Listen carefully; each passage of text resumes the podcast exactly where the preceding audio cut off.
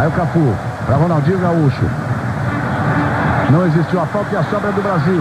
Com Gilberto Silva, botou para o Ronaldinho, tentou partir Ronaldinho, marcação em cima dele, tá difícil, arrancada ali pelo meio, em cima dos alemães é muito difícil. Ele insiste, briga pela bola, insiste Ronaldinho, para o Rivaldo, abriu espaço, bateu para o gol, Oliver Kahn, Ronaldinho bateu, gol!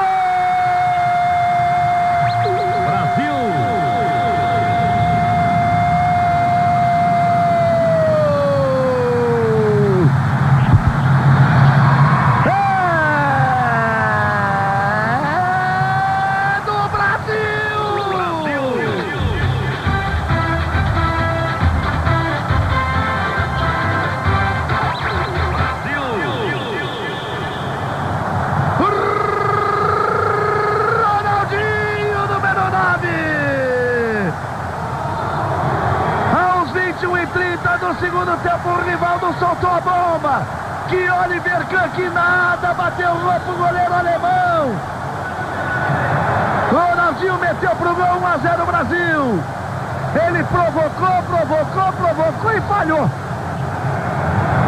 Na pancada do Rivaldo, bateu roupa Oliver Kahn, Ronaldinho, a bola faz o corte, Cafu domina, aí aparece o Kléberson de novo, já parte pela direita, Cafu já partiu na velocidade. Ele cortou pro meio, lá veio o Kléberson, Rivaldo saiu, pro Ronaldinho, pé direito, bateu, gol! Brasil! Gol!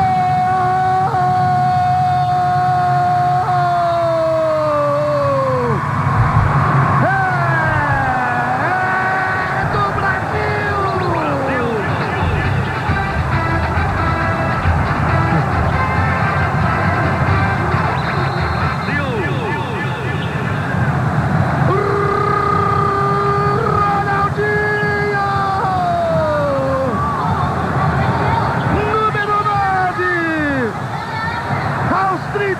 Do segundo tempo, o segundo gol brasileiro, 2 a 0 Brasil.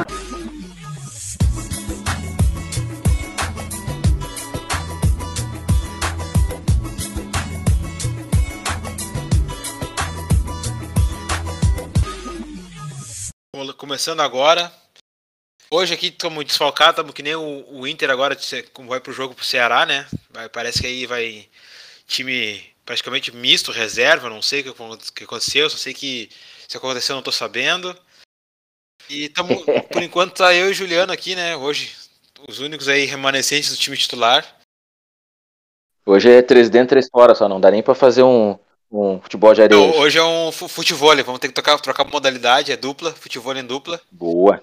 Ou um gol a gol, porque estamos em dupla hoje aqui. E aí, Juliano, o que tem pra nos dizer? Olha, tenho pra te dizer que eu espero, né? Mas espero que não, mas talvez o sonho tenha acabado, né? Nos complicamos. Aquela que era a chance mais viva pro Inter de conseguir alguma coisa no ano, na Sul-Americana, infelizmente deu uma preteada no olho da gateada ainda, mas sigo acreditando. Pretendo ir no jogo, inclusive, terça-feira que vem. A direção já está fazendo a parte dela aí, com um monte de ação para facilitar o acesso, enfim, barateando ingresso, facilitando para quem é sócio. E eu quero entrar numa dessa aí e dar aquela empurrada, né? Até hoje eu estava vendo ali nas redes sociais a lembrança lá, Copa do Brasil 97, o Inter toma 2 a 0 para o Santos na Vila e depois faz os 2 a 0 aqui no Beira-Rio e nos pênaltis. O senhor André Dorin garante, segurando 3 e o Inter se classifica. Vamos pensar em alguma coisinha assim, né? Para esse próximo confronto. Cara, eu acho que, bem sincero, acho que dá pra rolar sim, dá pra rolar essa classificação aí, porque pelo que eu vi do jogo, eu achei um time bem mais físico, não é um time que trabalha tanto a bola. Eu acho que o Inter tem questão de gramado, tem questão de anímico também do Colorado, jogou ou não jogou bem, mas eu acho que o time é bem qualificado e pode conseguir vencer sim. Mas enfim, vamos começar primeiro falando de Inter, óbvio, né, porque estamos aqui hoje colorados, hoje vai ser o Catima Vermelho praticamente. Mas vamos começar pelo Coritiba, né? Acho que foi uma boa vitória do Inter. Acho que o Inter tinha alguns desfalques aí, questão do Wanderson, questão do Alan Patrick. Aí muita gente achava que ia ser um jogo difícil, Mas o Inter não tomou conhecimento do Coritiba, conseguiu marcar forte. Quando o Inter marca forte, se for pensar em relação ao jogo do Colo-Colo, fazendo um pouco de link aí, o Inter, quando ele marca forte, consegue duelar bastante no setor da bola, o Inter consegue vencer, né? O Inter foi para cima aí, um placar elástico, 3-0. Gol do Taison no começo, uma bela jogada do Pedro Henrique, gol do Edenilson, assistência do Alemão também, gol do Alemão também. Que... Taisinho voltando a ficar feliz. Taisinho estava feliz, então... Foi um jogo bom, acho que o Inter não tomou conhecimento, teve a questão da entrada do Taolara, acho que na medida possível foi bem, começou um pouco mal ali, né, que ela caiu na frente do Aleph Manga ali, quase o Inter toma um gol, mas ok. Mas para a estreia dele eu achei boa, cara. É, fez feijão com arroz, né, feijão com arroz ali, não, nada demais, toquezinho pro lado. Até achei ele um pouquinho mais preso, né, mas assim, não querendo se comprometer também, né. É, eu vi assim, ele mais preso no começo, mas depois ele foi se soltando, assim, né? Deu pra ver que ele, como ele é um pouco mais ofensivo, né, pelo menos na base ele joga mais espetado, né, joga mais à frente, ele já jogou até também de meia esquerda, ele foi se soltando aos poucos ali, né, foi pegando um pouco ali, acho que soltou um pouco mais quando depois da lesão do Busco, o Busco acabou lesionado aí com lesão na coxa, acabou saindo entrando o Heitor, que não fez uma partida nesse jogo. Mas em compensação, no outro jogo contra o Colo-Colo foi muito mal. Mas enfim, depois a gente fala. E aí eu acho que ele foi soltando mais Salvalar ali, né? Então acho que foi bem até. Eu acho que eu gostei da partida do Inter. E, mas já em relação ao jogo lá no Chile, aí já tocaram água no chope, né? O Inter não foi bem, jogou mal. Acho que ninguém jogou bem. Acho que o Alan Patrick muito mal, muito fora do meio do jogo.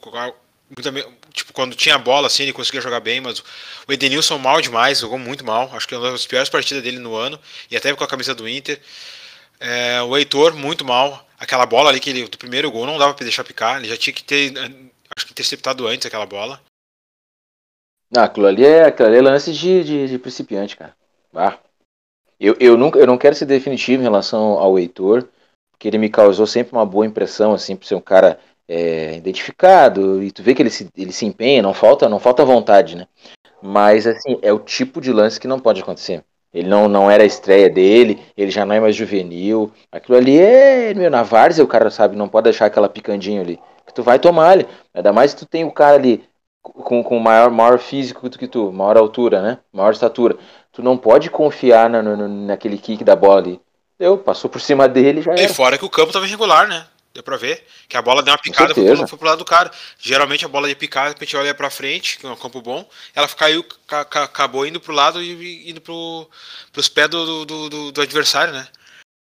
Não dá pra confiar. Não dá pra confiar. Então acho que. E ele também não conseguiu fechar a linha. Tomou muito calor ali do Gabriel Costa, que era o cara que é pelo setor dele. E aí também teve a questão do René saindo machucado, que era um cara que. Acho que entrou mais por esse jogo aí pra tentar... Como o Mano pensou em colocar o Heitor, geralmente o que ele faz? Ele nunca joga dois laterais da mesma uma característica parecida.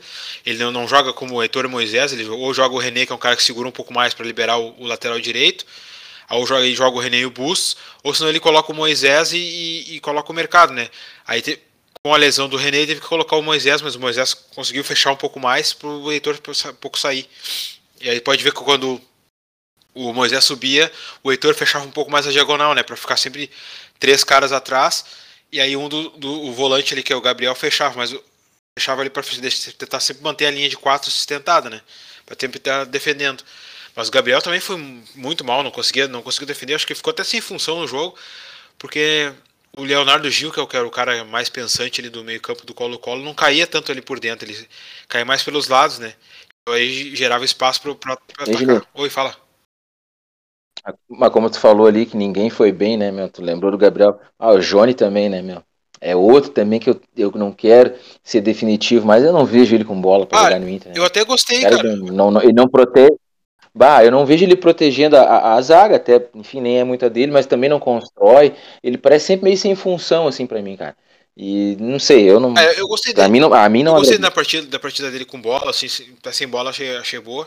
Mas eu acho que com certeza ele tem acho que não sei se de repente é algumas medo de errar, alguma coisa assim, que eu acho que ele podia arriscar um pouco mais, tá? Isso eu concordo, eu acho que ele podia ser um cara que arriscasse mais, porque ele tem bola no corpo, eu acho que ele é um cara ali que tem técnica, tem um passe bom, tem um passe, por exemplo, melhor que o Dourado, mas ele me lembra muito o Dourado, assim, no começo.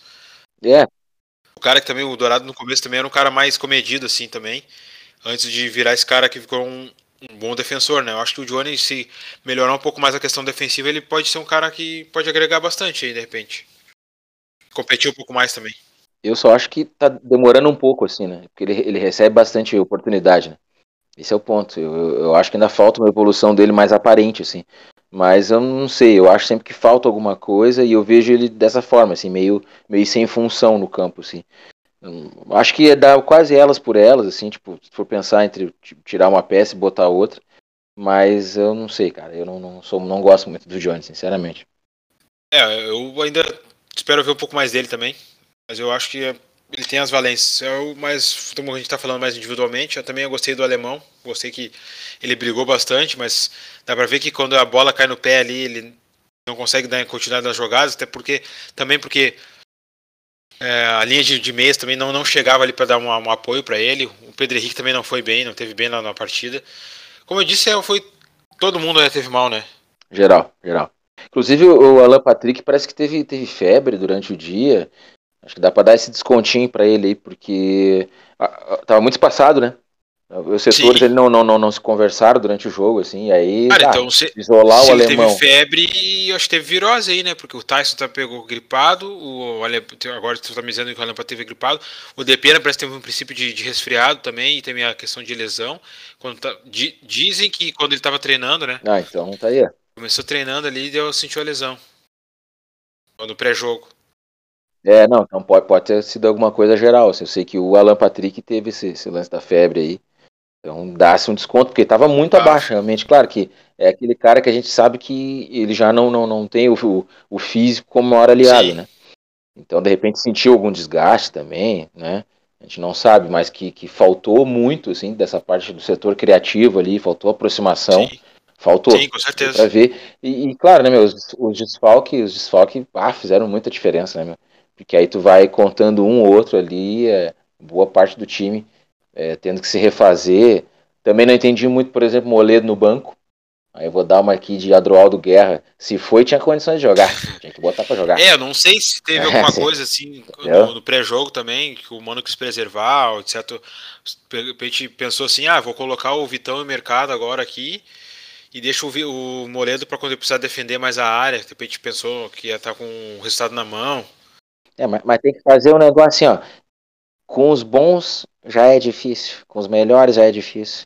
Tem que botar para campo, cara. Eu acho que um jogo como aquele, assim, que tu precisa da questão de imposição física e tal, porque os caras jogando em casa vão querer dar aquele abafo, aquela coisa toda.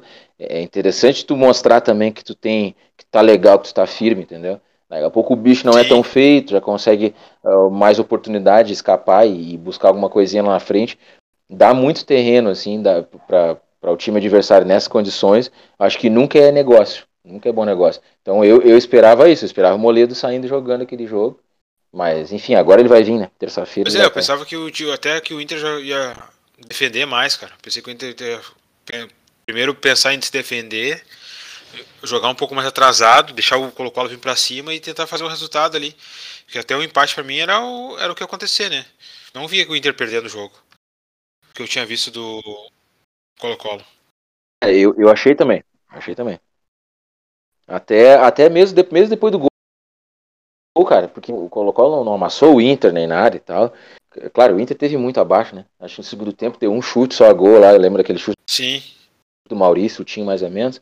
Mas, cara, de novo, assim, eu acho que se tu te garantisse defensivamente, assim, tu podia trabalhar uma escapada, alguma coisa assim, e ficou aquela. O Colo-Colo não viu que o Inter não ia muito pra cima, eles também não se expuseram demais. Faltou por parte do Inter, assim, acho mais um pouco mais de algo a mais, assim, mas de nome desfalcado, jogador sentindo aí essas questões aí, tipo febre, gripe, tudo desfavorável, né? A questão mais perigosa foi o chute do Pedro Henrique no começo do jogo, ali, acho que 2-3 minutos de partida, se aquela bola entra ali, já muda o cenário, né? Já era outro jogo. Já joga mais recuado, esperando um pouco mais. Mas a questão é que nem diz o Luxemburgo, o professor Luxa, faz parte do futebol. Você faz parte do futebol. A gente faz parte do futebol.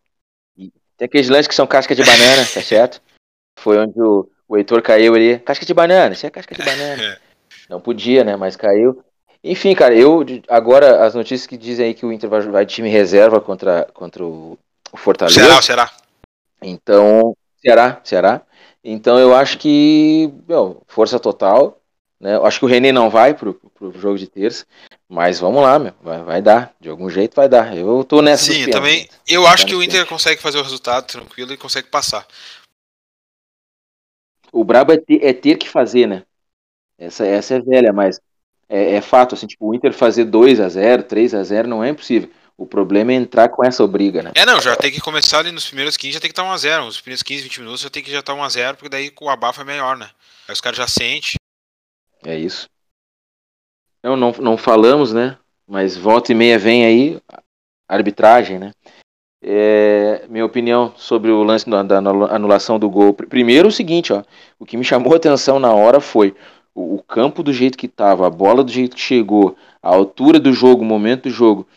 O Estevão meter aquela ali de prima. Golaço. Entrou bem. Entrou bem ele fazendo o corredor direito ali. Gostei dele, gostei. Tem bola, não? E tem atitude, né? Tem atitude, vai pra cima. Isso, senão, exato. Não se mexa. Exato.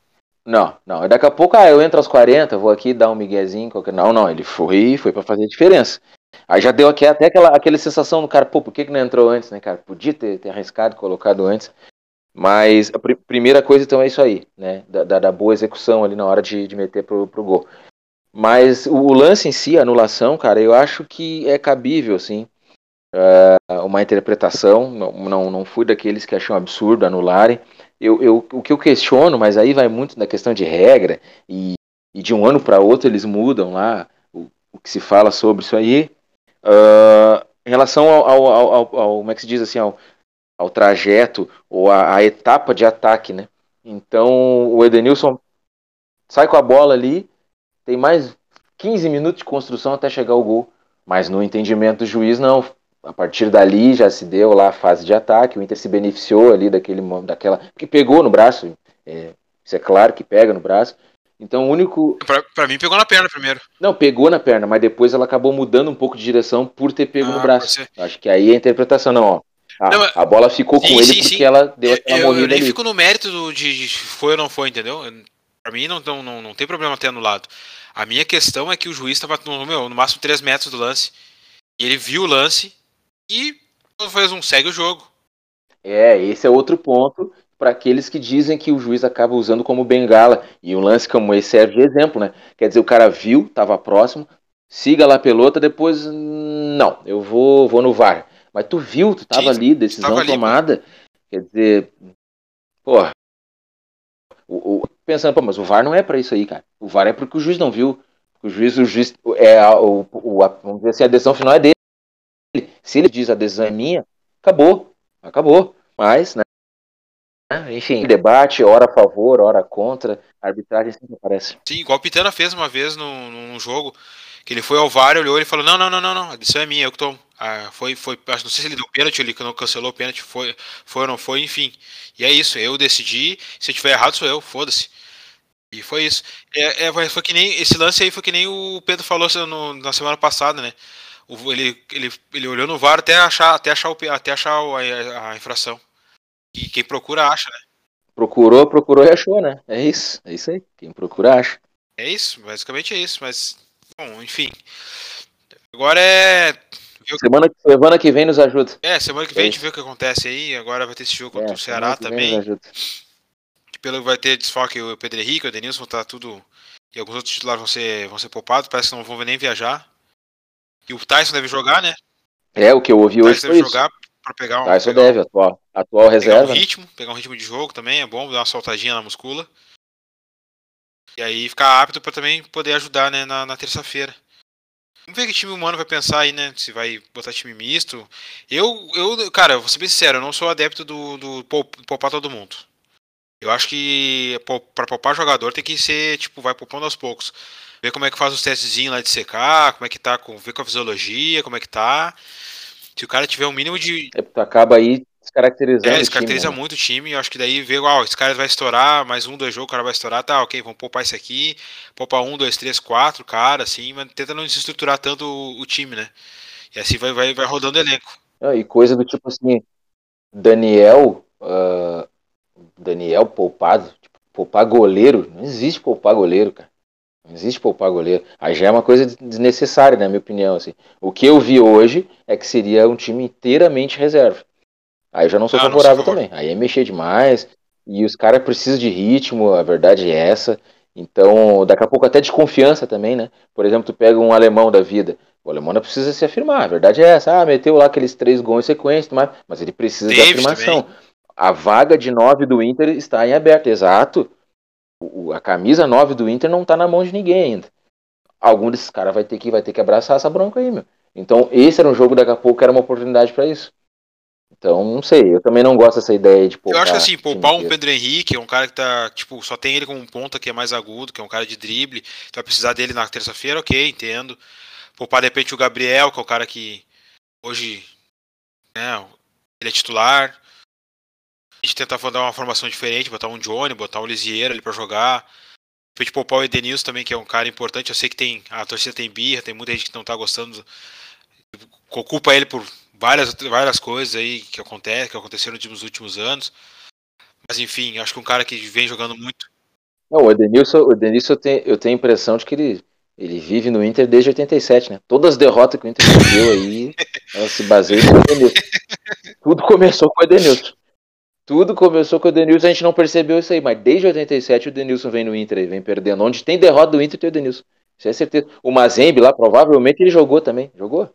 Das duas, uma, ou o Edenilson ele é o Benjamin Button, ou o Inter nasceu em 2016, né, porque... É isso, terminou com a história do Inter graças à entrada do Edenilson do time, aí a gente perdeu, aí é tudo com ele, é tudo na conta dele. Eu sei que ele tem muita culpa em muitas coisas que aconteceram, né? Porque, vamos dizer assim, as derrotas que o recente, mas poxa, tem coisa ali que é questão de contexto também, mas enfim, nem quero debater muito isso. Porque... Eu gosto de resumir da seguinte forma: o Edenilson rendendo, ele foi, sim, na minha opinião, responsável por o Inter justamente ter ido longe em campanhas que fez recentemente. Então, para mim, terminou. É óbvio que ele não é craque, é evidente que não é o cara do time, ele não é o protagonista, como a gente fala, né, algumas vezes aqui, mas nunca foi. Mas, assim, é fato que, por ele ter rendido, a gente chegou longe nas campanhas mais recentes agora. E o cara com convocação para a seleção, aí, sabe... Chega a ser ridículo alguém querer diminuir o Edenilson, entendeu? É não entender a função dele no time. Achar que ele vai resolver, nunca vai resolver. Ele só virou protagonista no Inter por causa que os companheiros que tinham dele eram mais abaixo que ele. É isso. É um fato. Agora que tá chegando caras melhores, ele vai sendo rebaixado de patamar. Eu sei, tá, ganha tantos mil. Ok, ele tá... Ok, posso querer discutir se ele ganha um salário condizente com o futebol que ele apresenta, ok, pode discutir sem problema nenhum. Mas hoje ele não é um protagonista, ele é um complemento, como a gente bate nessa tecla aqui, ele sempre vai ser um complemento, ele é um complemento, um bom jogador, um jogador médio para bom. E deve ser ruim, o Galo tá tentando há 5 anos, deve ser ruim. O Galo não tem dinheiro, né? O Galo só vai em cachorro morto, né? Ah, tá de brincadeira. É isso. Então, aí tem caras, que nem a questão do Taison. O Taison é um bom jogador? É, óbvio que é um bom jogador. Mas tem caras que hoje estão desempenhando, que são mais imprescindíveis que ele no time. Que é o caso do Wanderson, que é o caso do Alan Patrick, o caso do Depena. E pelo que eu tô sentindo, assim, óbvio que ninguém gosta de ficar como suplente aqui no Brasil, aí no Brasil, sendo reserva. Mas ele tá entendendo o papel dele, cara. O Mano tá conseguindo fazer ele entender. O nosso maior ídolo recente... Sentou no banco, foi bancário e entendeu. Em determinado momento ele tinha que bancar mesmo, entendeu? E entrar quando fosse necessário, render o máximo que ele podia, de acordo com as condições. O D'Alessandro entendeu esse momento. Qualquer outro pode fazer uma força e entender. Eu acho que talvez o Taison já tenha se dado por conta disso. Daqui a pouco vai ser interessante essa troca, né? Ora ele, ora o Alan Patrick... Mas é normal, Normal, acontece. E como tu disse, daqui a pouco o outro vai estar desempenhando melhor. E é isso. E aí ele vai acabar ficando no segundo plano, digamos assim, né? Mas agora tu, não dá pra prescindir desses jogadores, né? Se tá ruim com eles, é fato que vai ser pior sem eles. Edenilson, Taison, enfim, né? Esses dois aí não mexe, cara, não mexe. Arranja um lugar pra eles, nem que seja no banquinho, mas deixa eles aí. Isso aí, meu. E outra coisa, né? Agora o Vitão também renovou até 2023, então... Até o final da temporada europeia do ano que vem, até 2023, até metade do ano, ele tá aí, pelo menos. Dá tempo, de repente, o Inter conseguir... Não sei como é que é o valor dele. Eu não fui atrás, então não posso dizer sim ou não. Mas daqui a pouquinho né? É um cara bom aí pra ter no grupo. Vai dar jogador. É, um outro contrato aí que poderia ser revisto é o do senhor Rodrigo Moledo, né? Pois é. Moledão, dá pra... Logo ali, mete contrato com... pré-contrato com algum outro clube, parece que já tem, eu li hoje que já tem sondagem lá do Panathinaikos, então eu não gostaria de abrir mão do Rodrigo Moledo, cara, queria que o Inter fizesse um esforço aí pra tentar manter ele no time, porque, não, o Rodrigo Moledo já teve fases excelentes, outras nem tão boas, mas ele estando com o mínimo de condição, ele é acréscimo pro grupo, então acho que, não vejo o cenário assim, tão simples, para repor uma peça como ele, entendeu? Tá aqui, mantém o cara aqui, meu. Faz um contrato aí de mais um ano, que seja, e depois desse um ano a gente vê de novo, mas deixar, assim, a jogada à sorte, digamos assim, para amanhã depois ele pintar aqui com pré-contrato e já tá de mala pronta para ir embora, não é um caminho muito com o qual eu concordo, cara. Eu também queria que ele ficasse, assim. Aí tu vai ter que ver só a questão do contrato, como é que vai ser feito, né? Ele é um cara que convive com lesões e tal. Se ajusta. Não, isso se ajusta, com certeza. Com certeza se ajusta. O cara tá em casa aqui, ele obviamente vai querer sentar pra conversar e negociar.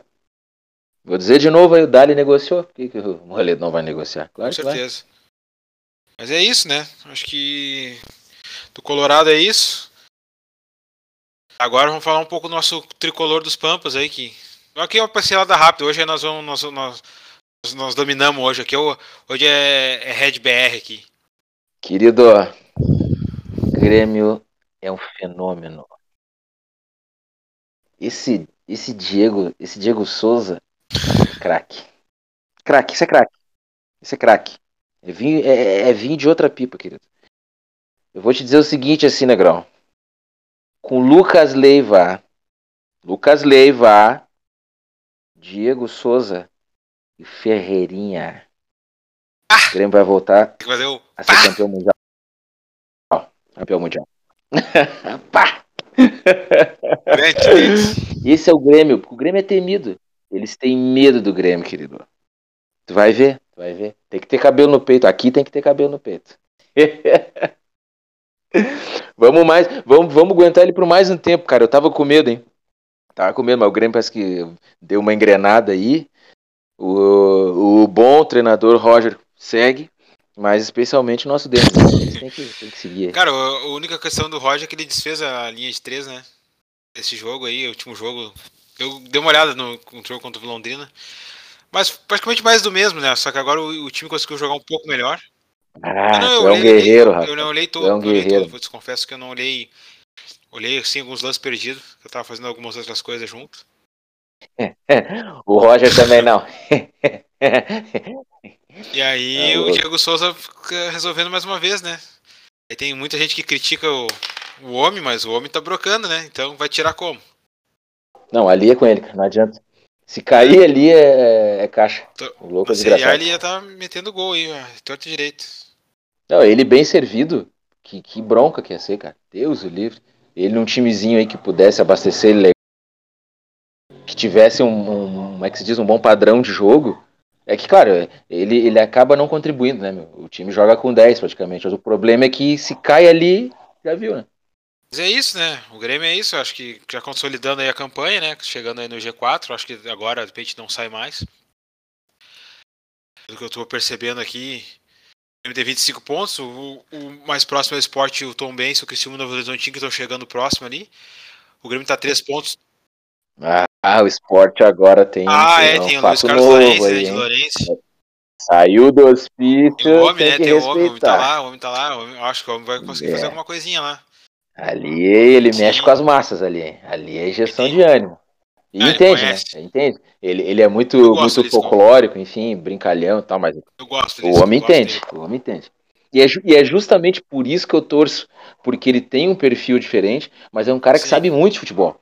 Então eu torço muito para que ele dê certo, justamente por isso, porque imagina, ele é uma figura única, entendeu? E daqui a pouco rendendo, fazendo campanha num time aí, e Série A e tudo mais, eu torço muito por isso que dá certo, cara. É um cara que eu ainda queria que voltasse pro Inter com uma chance de fazer um bom trabalho. Eu também torço para ele, também torço que ele vá bem.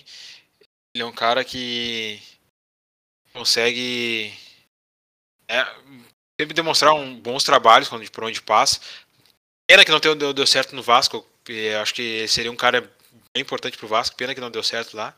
Mas enfim, eu acho que a hora dele vai chegar e acho que ele vai conseguir subir com o Sport. Eu acho que ele ainda tá nesse caminho ainda entre Série B e Série A. Acho que ele já podia merecer alguma coisa maior aí. Mas enfim, a hora dele vai chegar, cara. Acho que a hora dele num time maior aí vai chegar e acho que ele vai conseguir mostrar trabalho. E prova mais uma vez que o Inter também é um time que é escola de técnicos, né? Mano Menezes, Guto, Isca, formador, tem vários formador. Outros caras aí, tem o Cobalcini, que é um cara que também tá por aí, o Odair Hellman, então também é um time que forma técnicos, né? Isso é importante. O Enderson passou no Inter, passou no Inter também na base, ficou bastante tempo na base do Inter.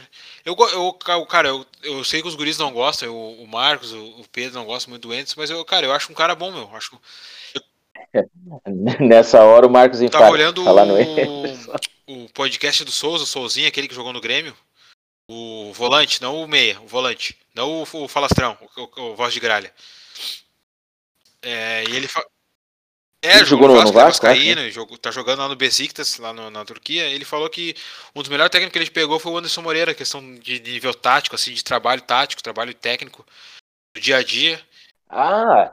Aliás, deixa eu te interromper, se foi o mesmo que eu vi, ele andou falando bem aí de uma personalidade tricolor da estátua, né? Ah, verdade, que é só resenha. Só resenha. Falou. Trabalho zero. Trabalho não existe, resenha é com ele. A resenha ele é kid. Sim, acho que daí fica explicado porque o sucesso do Grêmio, né? Porque o trabalho técnico-tático mesmo era mais os auxiliares, né? Que tava ainda lá, quando o Roger saiu, que ele fazia a gestão, né? Tá nítido. E o cara tendo o grupo na mão já é meio caminho andado. Se o grupo é bom, tá bem formatado, assim, tipo, tem uma base, né, que se diz muito isso, que o Roger deixou a coisa meio encaminhada ali. E cara, quem diz que o Roger montou o time, tá errado. Quem diz que o Renato recomeçou também, tá errado. Claro. São processos, né? Trazendo pro nosso lado de novo, muito provavelmente nós não teríamos o Mundial 2006 se não fosse o baita trabalho como o Muricy fez em 2005. Com certeza. São processos, são etapas ali, um vai até aqui, o outro assume com a sua característica e ajeita um ponto ou outro. Então, me parece aí, com a fala do Souza, é inegável a importância do Roger, né, nesse processo que culminou com o Grêmio campeão da Libertadores, né? O trabalho que ele fez, o que ele montou ali e deixou para o Renato dar continuidade foi essencial. Com o Tite dando continuidade que o Abel tinha feito quando chegou, e aí a continuidade do Tite com o Mário Sérgio é nítido, é a mesma questão. Aí exato. Infelizmente não deu taça ali, né, em 2009, mas cara, foi nitidamente que o que faltava no grupo ali era que tava com algum atrito no vestiário ali, o Mário Sérgio cancheiro do jeito que conhece um pouco do riscado ali, não era um técnico brilhante. Ele é um cara mais de gestão. Ele ajustou ali as melancias ali, tanto é que pelos relatos que tem do Bolívar e outros caras, que o Marcelo já era o cara ali que fazia mais o meio de campo, né? Ele também tinha um trabalho tático razoável, tá bom. Mas a questão da gestão, meu, é isso que envolve. É igual o Abel da vida, que é um cara que tem tática e gestão, vai longe. Filipão, um cara que tem tática e gestão. Tanto é que o Filipão agora tá fazendo campanha, né? Agora que tá um pouco mais moderno, porque tem uns auxiliares ali que mais que uma metodologia de treino mais moderna. O Filipão é o cara do vestiário, o cara que olha aqui o vestiário, aqui vai dar ruim, já vai lá, fala com o cara. Aliás, tá fazendo campanha, hein? O homem tá encarreirando aí, não perde campanha, nunca mais. Ele tá no... Até me surpreendeu, hein? Eu achei que não esperava isso dele, assim, até já achava que a passagem pelo Grêmio, né? Mais recente tinha sido assim, meio que o ponto final, assim, né? Mas tá, a prova de quem conhece tá aí, né, cara? Não adianta. Os caras estão aí já com 70 anos na cara, mas quem conhece, conhece, não desaprende. Não, e é mais uma prova que o problema não era o Filipão, o problema era o ambiente, meu. É mais uma prova que o problema é sempre o ambiente, o contexto que tu se insere. O contexto é bom, cara, o trabalho sai, o trabalho aparece. Tá com algum problema, tem algum probleminha, alguma pecinha que não tá encaixada, não dá problema. Olha agora a questão do Medina aí. Todo o D'Alessandro tá dando várias entrevistas aí, dizendo que o trabalho do cara de treinamento, essas coisas, era bom. O problema era alguma outra coisa. Tinha alguma questão interna ali que aí os resultados não apareciam. Ah, obviamente o cara saiu. E aí, tanto é que ele ganhou agora aí, então, todo mundo impressionado que ele ganhou do River Plate e tal. Ah, que ele bota os guri, aí já começa a criar teoria. Não, meu. Capa no olé. Capa no olé, masterclass. Teoria, ah, que no Inter isso, que no Inter aqui. Cara, não adianta, é que é contexto, tem outras coisas junto. O cara não conhecia também, a gente já rebateu aqui, o cara não conhecia o ambiente do futebol brasileiro. É diferente do Argentina. É diferente, tem... A gente tem um episódio também que eu lembro sempre, assim, quando fala nisso, é a troca Fossati-Rotti, né, meu? O Fossati fez campanha na Libertadores, inegavelmente fez, né? Não era aquela campanha no sonho, mas fez campanha. O Grêmio foi para uma final de Libertadores perdendo todas, fora de casa e ganhando em casa, quer dizer, isso também pode ser fazer campanha, né? Mas uma coisa ou outra ali dentro, a coisa não estava bem fechada e o cara preferiu tirar o homem. Pô, trouxe o Celso Roth, que ninguém dava nada, mas que daqui a pouco conseguia fazer aquela leitura, já era daqui, conhecia a cultura, ajeita daqui e dali, sabe como lidar com os caras a curto prazo, assim, né? Consegue fazer ter essa percepção de ambiente. E quando vê até caneco da América, o homem trouxe, cara, tu vê? Ninguém dá nada pelo professor Juarez. Todos os boleiros falam bem dele, né? Todos os boleiros dizem que um dos melhores técnicos que já trabalharam, assim, em questão de dia a dia é com ele, com técnico, tático. É só o que se ouve. É bem isso aí mesmo. O Celso Roth deve ser outro com outro aí. Mas eu acho... Cara, vou ser bem sério, eu acho um bom técnico. Mas tem, óbvio que tem problemas. Qual técnico tem problemas, enfim. Aí é outra história. Mas enfim, mas já vamos mudando a pauta aí, já que hoje, dia 30 de julho, são 20 anos aí do pentacampeonato mundial. Dia que Ronaldo Luiz Nazário de Lima acabou com a muralha Oliver Kahn. O verdadeiro Ronaldo. É, o verdadeiro Ronaldo. E acabou com o Oliver Kahn, colocando duas buchas ali, uma no bate-roupa depois do chute do Rivaldo e a outra com aquela batida de biquinho ali, sagrando o pentacampeão, com o cabelinho de cascão. O que tem pra me dizer aí da Copa do Mundo de 2002? Cara, muita expectativa, né? Assim, fazendo um apanhado rápido, né? A nossa geração foi super mal acostumada, né? A gente pega ali aquela primeira Copa que a gente acompanha e entende, 94, é tetra, tudo lindo, maravilhoso, 98 não deu, mas foi feita uma boa campanha, nós ainda tínhamos o melhor do mundo em campo. Esse Brasil que a gente acompanhou assim na nossa infância e em diante, era uma potência, né?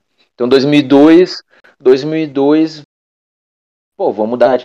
As eliminatórias foi meio... né, meio aos trancos e barrancos, mas aí pá, foi, no final das contas tudo deu certo, o Filipão assumiu e a coisa andou. Mas falando dessa figura principal aí que tu lembrou agora, o senhor Ronaldo Luiz Nazário de Lima, o cara que foi meio que desacreditado para a Copa, né, sofrendo com lesão, já tinha tido aquela lesão terrível, aquela na patela, né? Não, 99, isso, aquela imagem que correu o mundo, né, aquilo ali, nossa senhora, o cara que viveu aquilo e depois conseguiu ainda jogar bola, só por isso tem que respeitar um cara, né, mas o Filipão bancou, e intenso também, né, tu bancar um cara com aquele talento. Foi consultar com um médico, o cara disse que ele nunca mais jogaria futebol na vida. Exato, o próprio Filé, que era, eu não me lembro se ele era da fisiologia particular do Ronaldo, ou se ele trabalhava para a seleção, mas é um cara muito conhecido no meio, os dois, né? O Filé também relata que o próprio Ronaldo não sabia se poderia render, né? Ele faltava até a questão da confiança dele. E aí, já saltando, assim, né, para o primeiro jogo do Brasil, aquele gol que ele faz, se jogando na bola, né? colocando toda a, vamos dizer assim, toda a energia dele para fazer aquele gol, aquilo ali parece que já foi tipo assim, cara, voltei. E aí o cara faz uma Copa perfeita, né? Faz uma Copa perfeita, junto, claro, com um conjunto que era muito forte. Aquele Brasil, a nominata ali era muito pesada. Era muito pesada. Que acabou combinando aí com o título, né? Com o Penta, dando sequência, como eu disse, para essa era que a gente acompanhou a partir de 94. Que eu me lembro muito, assim, era de ter algum receio, assim, sabe? A impressão que era tipo assim, ah, tá, beleza, tamo bem, e final, mas os alemão aí são bucha. E o Kahn pega tudo. É o melhor goleiro da Copa. É que a Alemanha nem era uma seleção tão badalada, assim, tava naquela entre safra deles, mas, cara, a Alemanha na Copa sempre é perigoso, né? Exatamente. Sempre perigoso. Exatamente. O time que não dá pra deixar chegar, né, meu? A Alemanha na final é bronca, de qualquer jeito. Não, na minha cabeça, sim, tudo pode acontecer, né, cara? Tudo pode acontecer. E aí, cara, assim, foi muito melhor do que o esperado, né? O Brasil soube se portar muito bem, assim, né? O Marcos apareceu quando foi preciso, né? Os caras, sim, eles deram, como é que foi dizer assim, ofereceram perigo pro Brasil, mas o Brasil soube sofrer, né? Na expressão da moda, assim, soube sofrer. E aí contou com duas peças que estavam iluminadas, né, meu? O Rivaldo, que fez aquele lance ali que o Kahn bate roupa e o Ronaldo pega a sobra. E depois o corta-luz, né? E o Ronaldo chapa pra dentro do gol. Cara, eu me lembro, assim, de noite em claro, né? De esperando, na expectativa. Até linkando com o nosso Colorado, assim. Nos dois casos, no Mundial do Inter e no Penta, eu tava com o meu pai e a gente passou a noite pensando, como é que vai ser, né? Como é que vai ser. E depois, no outro dia de manhã, o título veio, né, cara? Mas foi assim, foi o auge, talvez, para aquela nossa geração ali, aquelas crianças, adolescentes que estavam vendo o Brasil ganhar tudo, né? 2006 foi aquela tragédia, mas, enfim, o 2002 talvez tenha sido o ponto mais alto aí dessa história mais recente do Brasil. Né? Sim, e só para a gente recapitular os jogos aqui, o Brasil iniciou... não, vou falar primeiro, vou começar falando do grupo, que o Brasil tinha no seu grupo, que era o Brasil, Turquia, Costa Rica e China. O Brasil iniciou contra a Turquia, um jogo bem difícil, né, que tem aquela polêmica daquele gol no final ali do Ronaldo, né, do gol de pênalti, desculpa, do Rivaldo. Tem aquela questão também do Rivaldo se jogando. Pra expulsar o cara. Bolinha na coxa e o rosto inchado. O pênalti ali que deu a vitória pro Brasil, né? Contra a forte seleção da Turquia, que ninguém dava nada, né? Ainda não tinha essa questão de superanálise que tem como hoje, que streaming e um monte de campeonato sendo visto. Era mais campeonato, era quando tu conseguia assistir campeonato de fora da Europa, era claro que tinha TV paga. Não, e quando muito, um espanhol e italiano. Quem é que vai saber do que acontece na Turquia? Tinha alguns jogadores conhecidos, como Hakan Şükür, Basturk, eram caras assim, mais conhecidos aí. Mas não era nada demais. Né? E aí essa vitória contra a Turquia. Depois outro jogo do Brasil foi contra a China, daí a China sem expressão nenhuma, né? Goleada, né? O Brasil foi... Só um parênteses aí. Pro jogo de abertura, tá? Senegal e França, França campeã do mundo. É verdade. Os irmãozinhos foram lá e brocaram. É verdade, mas o Senegal representando, né? Ganhando aí da grande França. Fez campanha. E foi eliminado na primeira fase, mas enfim. Aliás, indo e voltando, só mais uma. Talvez os dois vexames da Copa, né? França e Argentina, né? Também caída na primeira fase. Sim, também caída na primeira etapa. Do grupo da morte, né? Mas aí a Argentina ficou um pouco mais perigoso. Aí depois o Brasil com 4-0, aí não deu nem chance pro azar aqui contra a China. E depois o jogo da Costa Rica, que já classificada, aí botou um monte de jogadores, aí fez um time mistão aí. Aí jogou Edenilson, jogou o Gilberto Silva, o Júnior, o Edenilson, que fez um golaço. Jogou até de zagueiro ali. Uma puxeta bem bonita. Lúcio, Anderson Polga também jogou bem. Entrou todo mundo, Ricardinho entrou também, o Kaká entrou nesse jogo. Acho que entrou o Dida e o Roger Sené. Eu acho que foram os dois únicos jogadores que não entraram em toda a Copa, né? Porque o Marcos foi soberano ali. Aí o Brasil passou com 3 vitórias, né? 100% de aproveitamento. Um gol sofrido apenas. Contra... Não, sofreu contra a Costa Rica também. O da Turquia? Ah, tomou 2 da Costa Rica, 2 da Costa Rica. Tô viajando, foi 5-2. Ah, foi 4-2 o jogo. 5-2. E aí passou pra segunda fase para pegar a Bélgica. E aí, jogo bem difícil contra a Bélgica, que foi só melhorar no segundo tempo. O Brasil, no primeiro tempo, né, eu lembro que tomou um sufoco, foi só melhorar no segundo tempo com o gol do Rivaldo ali, que fez um golaço de fora da área. Aí depois o Ronaldo para sacramentar, né, aos 87, ele para ficar tudo de tranquilo aí pro Brasil passar de fase, né? E pegar então a Inglaterra, né, que vinha aí de uma vitória de 3-0 contra a Dinamarca. Uma boa seleção da Dinamarca. Que tinha aí ainda o Laudrup, tinha também o Thomas Graves, aquele carequinha. Tem também o Thomas, aquele alemão altão. E o zagueiro Martin Lausen também, que era um zagueiro muito bom, muito forte. Que na época acho que jogava no Milan, se não me engano. Era bem novão. Dinamarca que, na minha opinião, na média, sim, é tem excelentes camisetas. Né? Camiseta aquela bonita, da Euro deles, que eles foram campeões, é muito bonita. Nossa. E aí o Brasil e a Inglaterra, o Brasil já saiu perdendo, né? Aí eu tava também olhando o... Talvez o melhor jogo da Copa. Olha... Depois a gente pode debater isso aqui, que eu vou pegar alguns jogos aqui e vou dar uma olhada, mas eu acho que foi um dos melhores jogos, sim.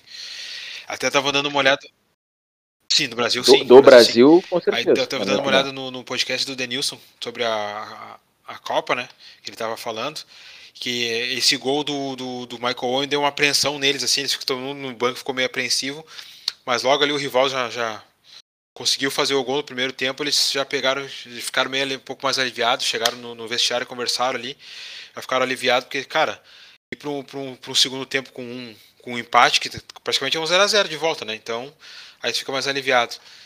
Aí tem aquele golaço, Ronaldinho, né, tá que o do Cafu deu a dica para ele bater direto, que o Simon jogava adiantado, acho que ele contou um pouco com a sorte ali, e acabou fazendo o gol, né. Pois eu revi uma entrevista do Ronaldinho esse tempo atrás, um trecho de uma entrevista do Ronaldinho, e ele disse que ele tentou sim para o gol, mas ele queria no primeiro pau. Ele queria, vamos dizer assim, ele queria no lado do goleiro, né? Mas ela acabou caindo por trás dele, né? Foi muito mais bonito, é claro. Mas aí já me parece uma explicação coerente, porque se tu olhar a saída da bola, parece que ela fazia aquela direção mesmo, só que ela foi abrindo demais, ela embarrigou e subiu e foi parar atrás do cima. Então eu acho que a explicação do Ronaldinho faz mais sentido. Ele não quis botar onde ela caiu, mas que acabou sendo mais legal do que o que ele imaginava, com certeza. Um golaço. E aí, né? Passamos de fase, né? Pra pegar novamente a Turquia que venceu o Senegal por 1-0 na prorrogação. Ou foi, acho que, de um cara que entrou, acho que um cabeludinho, Manciso, acho que era o nome dele. Bom jogador também, jogava no Besiktas. Lembro que eu jogava muito FM, esses jogos assim, ele é um cara que era sempre bom, sempre era um goleador. E aí acabou a estrela do Ronaldo, né? Primeiro, aos 49, ele fazendo aquele golaço de biquinho. E aí o Brasil ainda conseguiu se manter na partida, ele sofreu um pouquinho mais ali, mas conseguiu passar e acabou indo para a final contra a Alemanha. Aí primeiro eu vou cantar aqui primeiro os times. E a Alemanha tinha o Oliver Kahn, Metzelder, vou falar só os principais jogadores aqui da Alemanha. Schneider, o Oliver Neuville e o Klose. O Gerardo Klose, que depois foi ser um dos goleadores da Copa, né? Artilheiro das Copas. Artilheiro e o Brasil com o time já... O mais importante da Alemanha foi quem ela não tinha, né? Ah, é verdade, Balak. Ele ficou de fora, né? O mais importante foi o que ela não teve naquele jogo ali. Tem o Azamor, entrou, chegou do Azamor? Azamor. Já teria feito a diferença. Sim, mas lógico.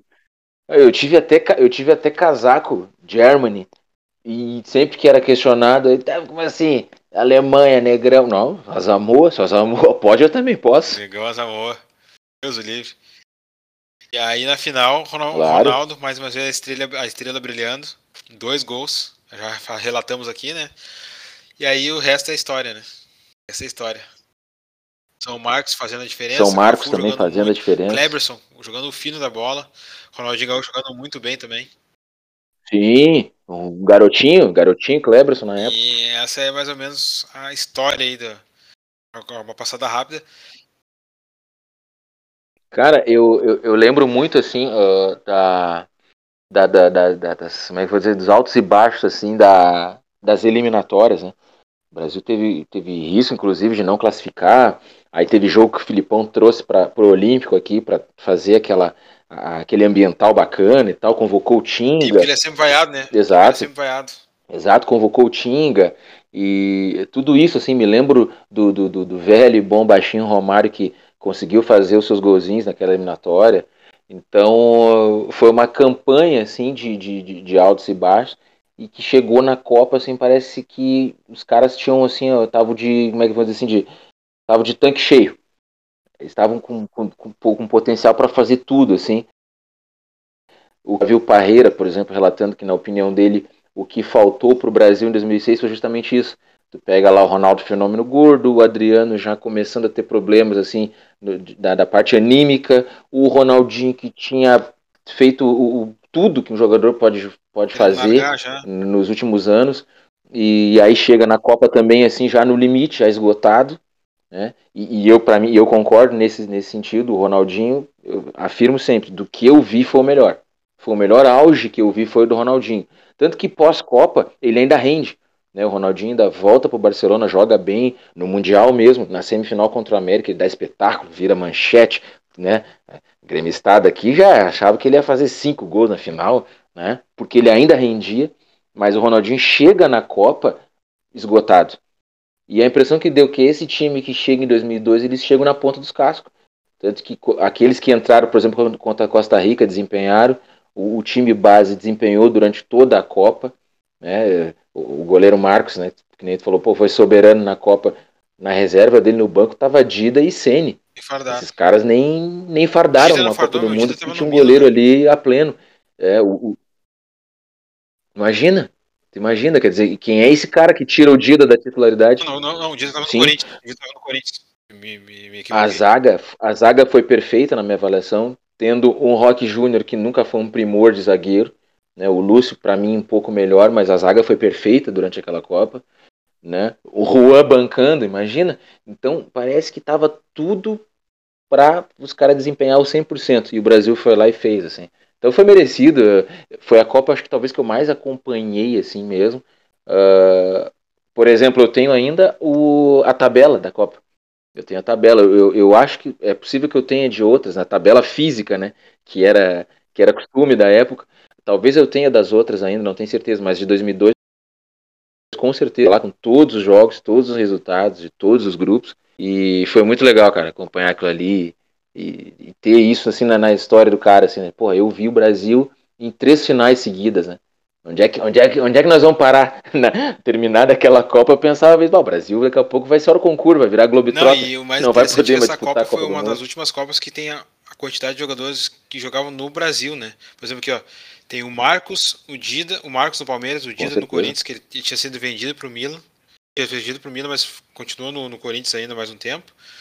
O Rogério Ceni no São Paulo, o Belletti no São Paulo, o Anderson Polga no Grêmio, o Ricardinho no São Paulo, o Gilberto Silva no Atlético Mineiro, o Kléberson no Atlético Paranaense, o Vampeta no Corinthians, o Juninho Paulista no Flamengo, o Kaká no São Paulo e o Luizão no Grêmio. Então são aí... praticamente... Não, o Luizão só tirou uma foto aqui no Olímpico, mas tudo bem, né? Praticamente 70% da seleção é jogar no Brasil. Então isso aí, quando é que vai ter isso de novo? Nunca mais. Aliás, o fenômeno agora são jogadores que nunca jogaram no Brasil. Esse é o novo fenômeno. Daqui a pouco a gente vai ter uma seleção só de jogador que nunca fardou no Brasil e jogando com a amarelinha. Mas sei lá, sinal dos tempos, né? É assim, mudanças aí, né? E outra questão importante, né? Tem muito jogador aqui que já vinha de uma derrota de 98, né? E isso conta bastante, né? Tinha um Cafu, tinha um Roberto Sim. Carlos, o próprio Ronaldo. São caras aí que... o próprio Edenilson. São caras também que tinham experiência já. O Juninho Paulista, que acabou não indo pra Copa. Mas é um cara que jogava Copa América, já tinha uns 29 anos. Então é um cara também importante pro ambiente, né? O Rivaldo, que jogou também. Então isso aí já conta bastante, né? Como experiência, né? É, e uns caras encascorados, assim, né, meu? Tipo, não só pelas derrotas ali, né? Mas usando um termo que a gente já usou aqui hoje e cita outras vezes, né? Protagonistas, né? Se pegar todos esses jogadores aí, eles faziam muito a diferença nos seus times, assim. Pode pegar até o próprio Vampeta, cara. Vampeta fazia chover aqui no Corinthians, né? Vampeta era um dos nomes daquele time. Ronaldo nem se fala, o cara duas vezes melhor do mundo já à época, o Rivaldo já tinha sido melhor do mundo e craque do Barcelona. Tudo protagonista.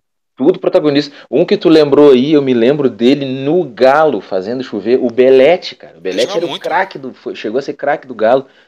Então, tipo, é que ele tava no São Paulo, muito. Ele tava jogando então, no São Paulo. Então, tu vai pegando tudo. Sim, mas o que eu digo é a bola. Sim. Fala que esse cara, a representatividade dele, não. Por exemplo, se tu falar no Belletti do Barcelona, pô, ele é o Zebra, que fez um gol numa final da Champions League. Agora, tu pega o Belletti que jogou no Brasil, esse cara foi o melhor do time que jogou final de brasileiro. Cara, ele fazia várias funções, jogava de meia, jogava de volante, jogava de lateral. Ele era muito bom, meu, muito bom jogador, nossa. Exato. Até hoje, atualmente, eu acho que o Brasil tá muito bem servido em termos de talento, assim, né? Porque era uma discussão que volta e meia vinha, né? Talentos que se perderam, não temos mais. Não, acho que a gente tá bem servido de talento. Mas essa questão da casca que o cara cria por ser protagonista ou por já ter uma rodagem, isso com certeza fez muita diferença para esses caras lá em 2002. Né? O Edenilson, que era banco, mas que foi fundamental na campanha das eliminatórias. O Edenilson era o que fazia, a que pedalava, que chamava jogada, era o que o Robinho foi ser depois, mais adiante, era aquela válvula de escape, era aquele cara que daqui a pouco vinha do banco e resolvia, né? Então tinha esse cara no banco. Sim, falar em Edenilson, até tu falou isso, falar em Edenilson, agora tu tá falando que ele vinha do banco e resolvia, tem uma resenha também no podcast que ele fala o seguinte, que ele, tipo, eles estavam treinando lá, e aí o jogo antes, eu acho que alguém, não lembro quem é o jogador que foi tomou amarelo e não ia jogar. E aí ele, vou jogar, né? Vou ter que jogar. Você que vou jogar. Deixa eu até pegar qual é o jogo aqui. Aí ele pensou, eu vou jogar, né? Acho que, se não me engano, foi o jogo contra a Turquia, eu acho. É, foi minha vez, né? Minha vez, é agora. O Ronaldinho Gaúcho não jogou. Agora eu lembrei. E aí jogou o Edenilson contra a Turquia, foi isso mesmo. Aí porque ele foi expulso contra a Inglaterra, né? Foi expulso contra a Inglaterra. Aí o Denis, vou jogar, né? Eu tô sempre entrando, eu sou o 12º jogador, vou jogar. Aí na hora de passar os coletes, o Filipão deu colete pro Edenilson, deu colete pro Edenilson. Não deu pro Edenilson, o Edenilson foi pro time titular. Aí ficou meio, né, assim, né? Aí ficou meio puta, treinou ali, já pegou e foi embora pro quarto, né? E aí ele é um cara muito resenha, tava sempre brincando. E aí o Roberto Carlos foi atrás dele lá, conversou com ele, o que houve e tal. Começou a ficar meio aqui, discutir, ficar nervoso, né? E irritado, o cara não me colocar, não vai me colocar, não sei o que lá. Aí, não quero saber. Daí pegou e foi pro quarto. Aí chegou na hora de ir pro vestiário, pro refeitório pra comer. Ele desceu, todo quieto, né? Aí o Filipão já se ligou, né? Aí ele pegou, comeu e voltou pro quarto. Aí daqui a pouquinho bate na porta, ele falou, bate na porta, é o Filipão, né? Daí aí o Filipão olhou pra ele, o que aconteceu aí e tal, não sei o que, eu vi que tu não tava alegre e tal. Aí ele expôs, né, o que ele não gostou, que ele achou que ia jogar e tal. Aí o Filipão pegou, não, que é assim, ó, tu é um cara importante pra mim por isso, tu é um cara que é bom pro segundo tempo, tem um bom drible, tu é um cara rápido, geralmente eu tô te colocando porque tá pegando a defesa dos caras já cansada, daí tem um cara que tem o melhor drible e tal, explicou tudo pra ele, ele já... ficou feliz, né? O cara gosta de mim, o cara tá vendo que eu tô dentro tá me envolvendo aqui no negócio. Aí no outro dia ele já começou a ser resenha de novo, brincar e tal. Aí isso mostra que, tipo, a gestão de grupo do cara, né? A gestão de grupo do Filipão, que conseguiu envolver o cara ali e mostrar pra ele certeza. Que ele era importante. Que visão. Ele era importante, que o cara quer entrar também era importante, mas ele era mais importante, teoricamente mais importante ainda, porque é um cara que podia mudar o jogo. E cumpriu sempre, né? Porque depois, na Copa, eu me lembro dele entrando, por exemplo, aquela imagem dele com a bola e 4 ou 5 turcos em cima dele.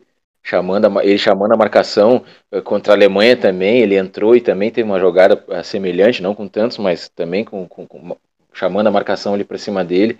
Então, a prova também de que, de novo, o jogador entende, é como tu disse, ele entendeu a importância dele. Não, o treinador precisa de mim para essa função, ele espera de mim isso, e ele ia lá e fazia. E de novo, um cara que foi essencial na campanha para o Brasil chegar na Copa, né, e que conseguiu entender que naquele momento ele, não, agora eu vou ter que bancar, o Rivaldo tá bem, o Ronaldo voltou legal, o Ronaldinho imparável à época, então, tipo, não, é o meu momento de segurar. E junto com ele tava, de novo, os caras que, meu, Luizão, rei aqui no Brasil, ganhou tudo no Brasil, Edenilson ganhou tudo aqui no Brasil, esses caras estavam tudo lá, meu. Quer dizer, olha a casca que a gente tinha, né, meu? E aí tu tinha ali, claro, os mais novos, né, Gilberto Silva, o Kléberson, o próprio Kaká, que recente tinha pintado, o Polga, que era jovem também, mas que já tinha ganho bastante aqui no Grêmio. O fato é que era um grupo muito forte, né, cara? Era um grupo muito forte. Tinha muita condição realmente de chegar forte para uma Copa do Mundo, né?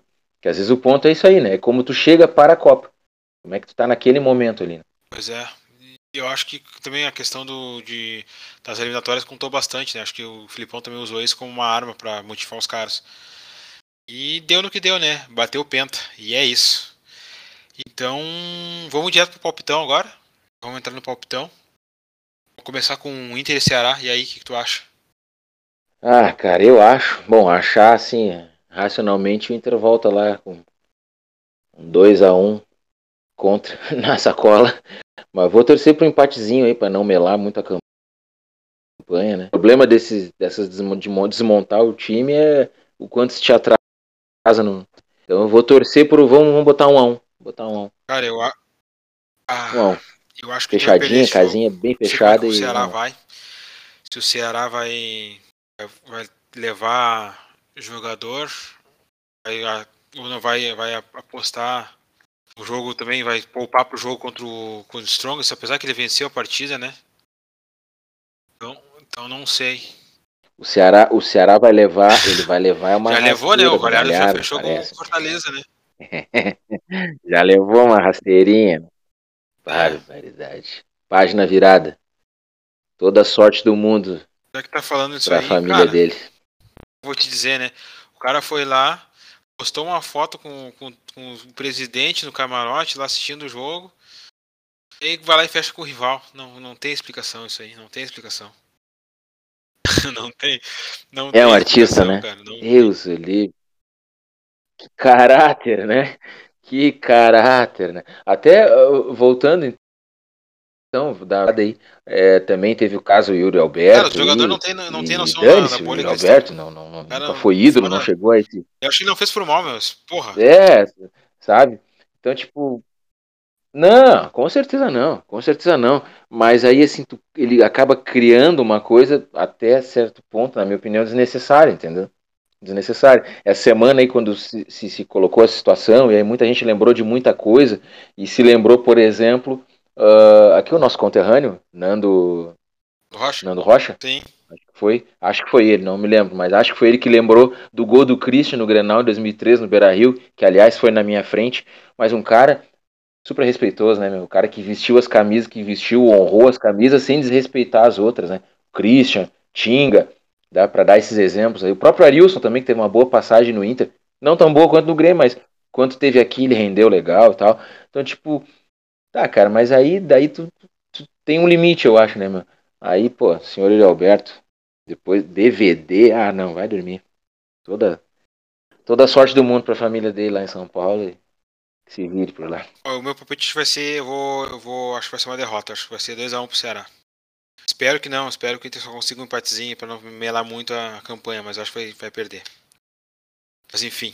É, a chance maior é essa, infelizmente. Vamos continuando aqui, vamos com Grêmio e Bahia, o clássico da Série B. O Bahia é uma como é que se diz? É uma... Incógnita? Como é que diz? Não, eu tô me lembrando do Pelaipe agora. É uma torcida virtual, né? Uau! Pérolas do futebol, né?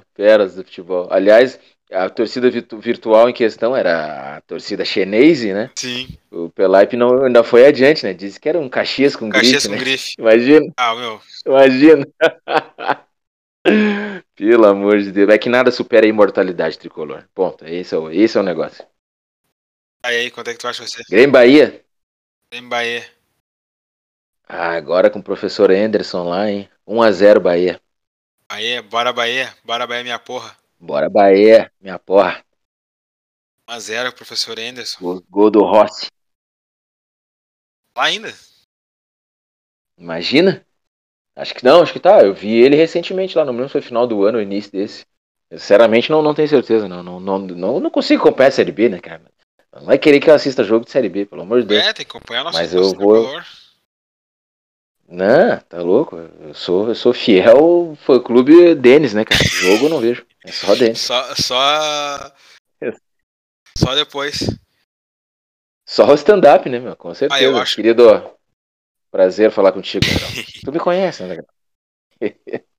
Eu acho que vai empatar, hein? 1-1. Acho que vai empatar esse jogo aí. O Grêmio vai empatar com o Bahia. E aí vai ter choro. É, joguinho pra empate. Vai ter choro. Ah, vai. Vai. O VAR, pra que o VAR? Chamar o VAR, pra quê? Todo mundo viu. Todo mundo viu. Doctor. Eu não sei o que eles querem. Tá estranho isso aí. Doctor. É, não, mas eu acho que tu pensou bem. É joguinho pra empate. Eu consigo no 1-0 Bahia, mas é joguinho pra empate. Aí o Colorado versus Colo-Colo. Ah, já botei aqui, 2-0 e no penal... Vai penal? Daniel Neuer resolve. Acho que vai penal. Vai. Eu acho que vai... 2-0. Ah, pode ser um penal mesmo. Acho 3-1. Gente. Pode ser. Aí vai no penal. Aí vai penal, né? É 3-3. Não, e aí ganha uma moral. Vamos com tudo, rapaz. Ninguém segura mais. É. Vida sul-americana é... questão de tempo. E o Grêmio Náutico na Arena? Ah, o Náutico.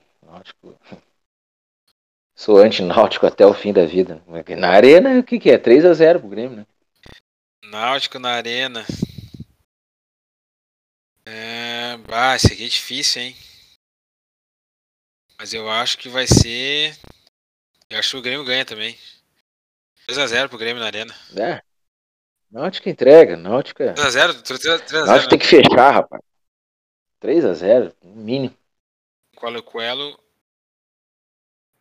Eu acho mesmo que vai ser no penal? Vai. E o placar é 2-0, eu acho. É. 3-1 é muito gol pro Inter fazer, na minha opinião. Ah, eu acho que não, acho que dá pra fazer. Olha que dá pra fazer até 3-0, hein. Mas eu acho que o Inter vai tomar um gol. Não, tomara. Tomara que eu esteja enganado, mas... Eu fico nesses 2 aí, humildemente, penal. E aí, né? Aí como diria o velho Lobo, faltam só 6 jogos. E assim nós vamos. Então tá, o Caixinha Podcast hoje fica por aqui. Até a próxima. Feito, ó.